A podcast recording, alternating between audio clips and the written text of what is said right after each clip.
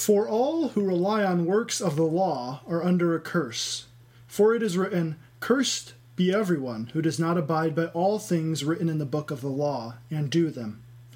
Now it is evident that no one is justified before God by the law, for the righteous shall live by faith. But the law is not of faith, rather, the one who does them shall live by them.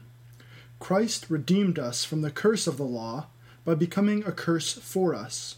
For it is written, Cursed is everyone who is hanged on a tree, so that in Christ Jesus the blessing of Abraham might come to the Gentiles, so that we might receive the promised Spirit through faith.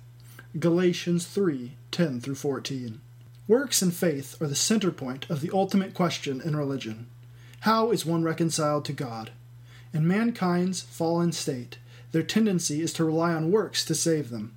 This is why the Bible so often reminds us of the total depravity of man that has impacted our nature so radically that the entirety of our being is tainted by sin.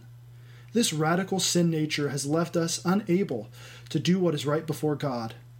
The Bible reminds us of this truth by pointing out that our works are like dirty rags before God, and that not only does no one seek for God, but no one ever has actually done any good.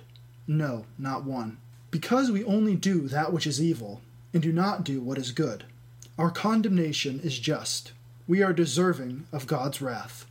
This is why Paul wrote in Galatians that cursed be everyone who does not abide by all the things written in the book of the law and do them. The law of God demands perfect righteousness in order to be fulfilled. Because we have not kept the entirety of the law, we fail in all of it. Since no one is justified by works, the Bible says that the righteous shall live by faith. Yet God's wrath for our sin needed to be poured out because God must punish sin. This is why Christ came. He lived a perfect life, fulfilled every part of the law, and then faced the wrath of God when he was on the cross. Cursed be everyone who is hanged on a tree.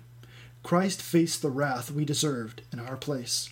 This righteous act has allowed salvation to come to all men, Jew and Gentile, and establishes us all as the offspring of Abraham, due to our union with Christ through faith. For the righteous shall live by faith, and that is the crux of the cross.